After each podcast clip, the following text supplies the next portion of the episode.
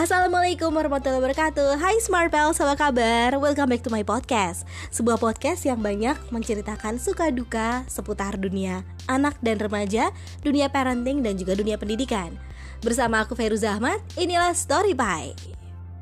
Well, masih di season spesial 30 hari bersuara Dan ini adalah episode ke-11 tentang persimpangan. Mungkin yang dimaksud dengan persimpangan ini adalah sebuah kebimbangan ya ada gak sih seseorang yang dalam hidupnya itu mulus-mulus aja yang gak pernah merasakan bimbang, gak pernah ada di persimpangan jalan? Entah mungkin ada ya. Tapi kalau kamu gimana nih? Kamu gimana pals? Apakah di antara kamu pernah merasakan kebimbangan yang luar biasa dalam hidup seperti di persimpangan jalan antara kamu mau ke kiri atau ke kanan? Merasa dua-duanya sama-sama harus dilalui.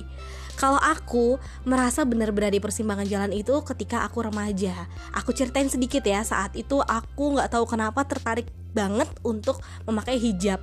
Padahal waktu itu aku masih kelas 1 SMP Nah, aku tertarik pakai hijab ini karena ngelihat salah satu teman aku yang pakai hijab waktu itu Padahal di masa itu hijab itu benar-benar masih seperti terasing Itu sekitar tahun 2000 sampai 2001 hijab itu bener-bener terasing pals jadi kalau kamu sekolah di sekolah negeri kamu muslim dan kamu pakai hijab itu dianggap uh, kayak gimana ya? Kayak eh aneh banget sih gitu loh.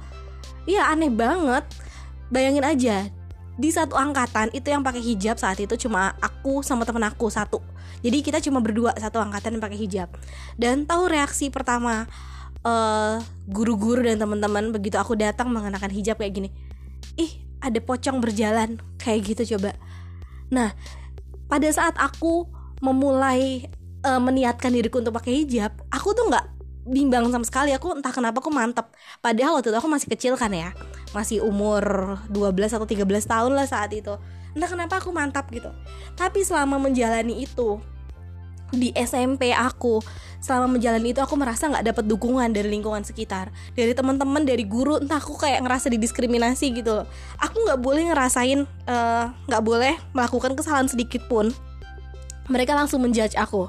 Jadi seolah-olah orang yang pakai hijab itu harus benar-benar sempurna kayak malaikat gitu pak Els jadi nggak boleh kita tuh kayak uh, ketawa terbahak-bahak atau uh, kayak apa sih namanya kayak hiperaktif gitu ya. Padahal waktu itu kan masih kecil ya biasa lah. Anak SMP main kejar-kejaran terus lucu-lucuan main dorong-dorongan itu biasa lah. Langsung aku tuh dijudge gini percuma kamu pakai jilbab lepas aja jilbabnya. Aduh aku ngerasa hancur banget. Terus waktu ujian lebih lucu lagi aku nutup-nutupin jawaban. Ya memang harus kayak gitu kan namanya juga ujian Bels kan itu kita harus jujur ya dan kita udah udah belajar semaksimal mungkin masa seenaknya mau dicontek sih sama teman.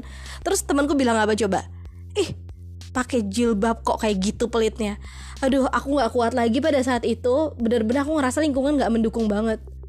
Dan bukan cuma teman-teman aja yang seperti itu.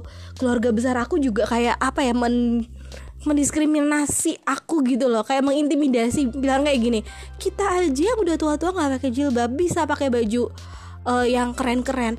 Kamu uh, gunanya apa rambut di model-modelin kayak gitu? Rambut dipotong bagus-bagus akhirnya ditutup-tutupin. Udah aku nggak kuat banget pada saat itu. Akhirnya aku berada di persimpangan jalan antara mau mempertahankan hijabku atau aku lepas. Akhirnya jeng jeng jeng. Begitu aku lulus SMP aku mau masuk SMA nih aku membulatkan tekad. Aku memilih ke jalur kiri yaitu melepas hijab aku pels entah mungkin karena memang sudah uh, sudah ada di ubun-ubun gitu loh. Kegalauan aku sudah ada di ubun-ubun kekesalan aku di ubun-ubun dan ngerasa nggak dapat support sama sekali. Jadi aku lepas hijab sama SMA aku nggak pakai hijab.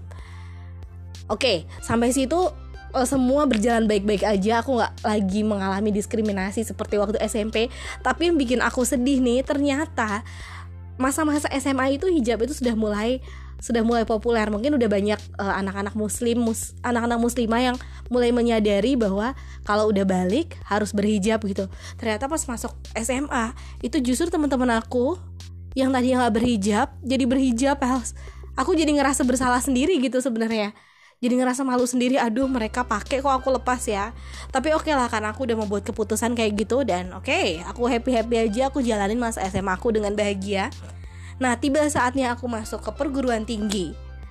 Aku masuk ke perguruan tinggi salah satu reputable university di Indonesia. uh, mungkin kamu tahu ya walaupun perguruan tinggi ini negeri tapi perguruan tinggi negeri ini uh, sering dibilang sebagai universitas pesantren. Nah, silakan kamu tebak-tebak sendiri universitas apa kayak yang dimaksud. Artinya tuh di situ uh, banyak mayoritas muslim dan mayoritas itu adalah anak-anak rohis. Banyak sekali anak-anak rohis di situ arti itu pegiat pegiat keagamaan gitu ya, pegiat masjid dan sebagainya. Tentunya aku jadi minoritas pada saat masuk ke kampus itu. Saat SMP aku minoritas karena berhijab. Saat aku masuk kampus, aku minoritas karena aku tidak berhijab, pals. Di situ aku mulai galau lagi.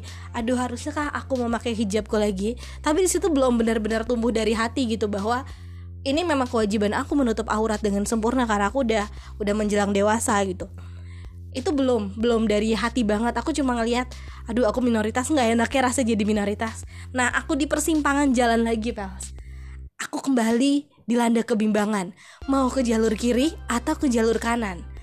Akhirnya setelah support dari teman-teman aku dari teman-teman uh, kos teman-teman asrama yang baik-baik itu dan mereka benar-benar menuntun aku ke jalur yang lurus akhirnya aku putuskan lagi menutup auratku. Dan alhamdulillah sampai sekarang.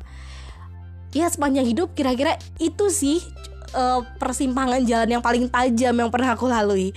Nah sekian lama akhirnya mulai beranjak dewasa aku lebih bisa mengontrol apa namanya mengontrol sebuah keputusan gitu.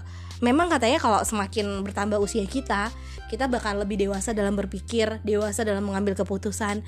Sehingga dalam memutuskan sesuatu itu kita tidak dilanda kebimbangan gitu. Nah persimpangan jalan berikutnya yang harus aku lalui adalah saat aku memutuskan apakah hendak menikah atau melanjutkan pendidikan aku. Kembalilah aku di persimpangan jalan. Di satu sisi, apa ya?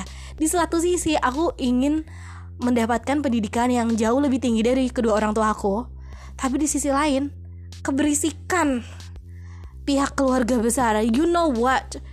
When I was your age, have married I got married when I was your age bla bla bla bla aduh aduh sumpah aku nggak kuat pada saat itu aku mengambil keputusan akhirnya untuk menikah aja yang menurut aku di usia itu aku cukup muda ya cukup muda tapi kalau menurut mereka enggak menurut mereka aku menikah di usia yang agak kelamaan dikit ya nggak tahu lah aku pola pikir pihak keluarga itu seperti apa I don't know akhirnya aku memutuskan untuk menikah aja. Oke, aku turutin kemauan kalian. Aku turutin kemauan kalian, saudara-saudara.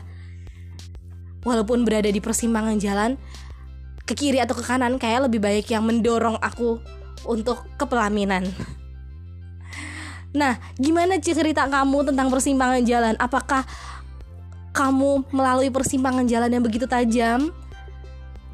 Atau hidup kamu lempeng-lempeng aja? Ceritain ya Pels, tentu aja di sesi kamu sendiri dalam 30 hari bersuara. Kayaknya cukup dua aja ya celatehku kali ini. Maaf banget kalau kamu ikut merasakan emosi aku Menceritakan tentang persimpangan jalan ini. Kita ketemu lagi besok di episode selanjutnya Dan di tema yang tidak kalah menariknya. Aku Feruza Matamit, bye-bye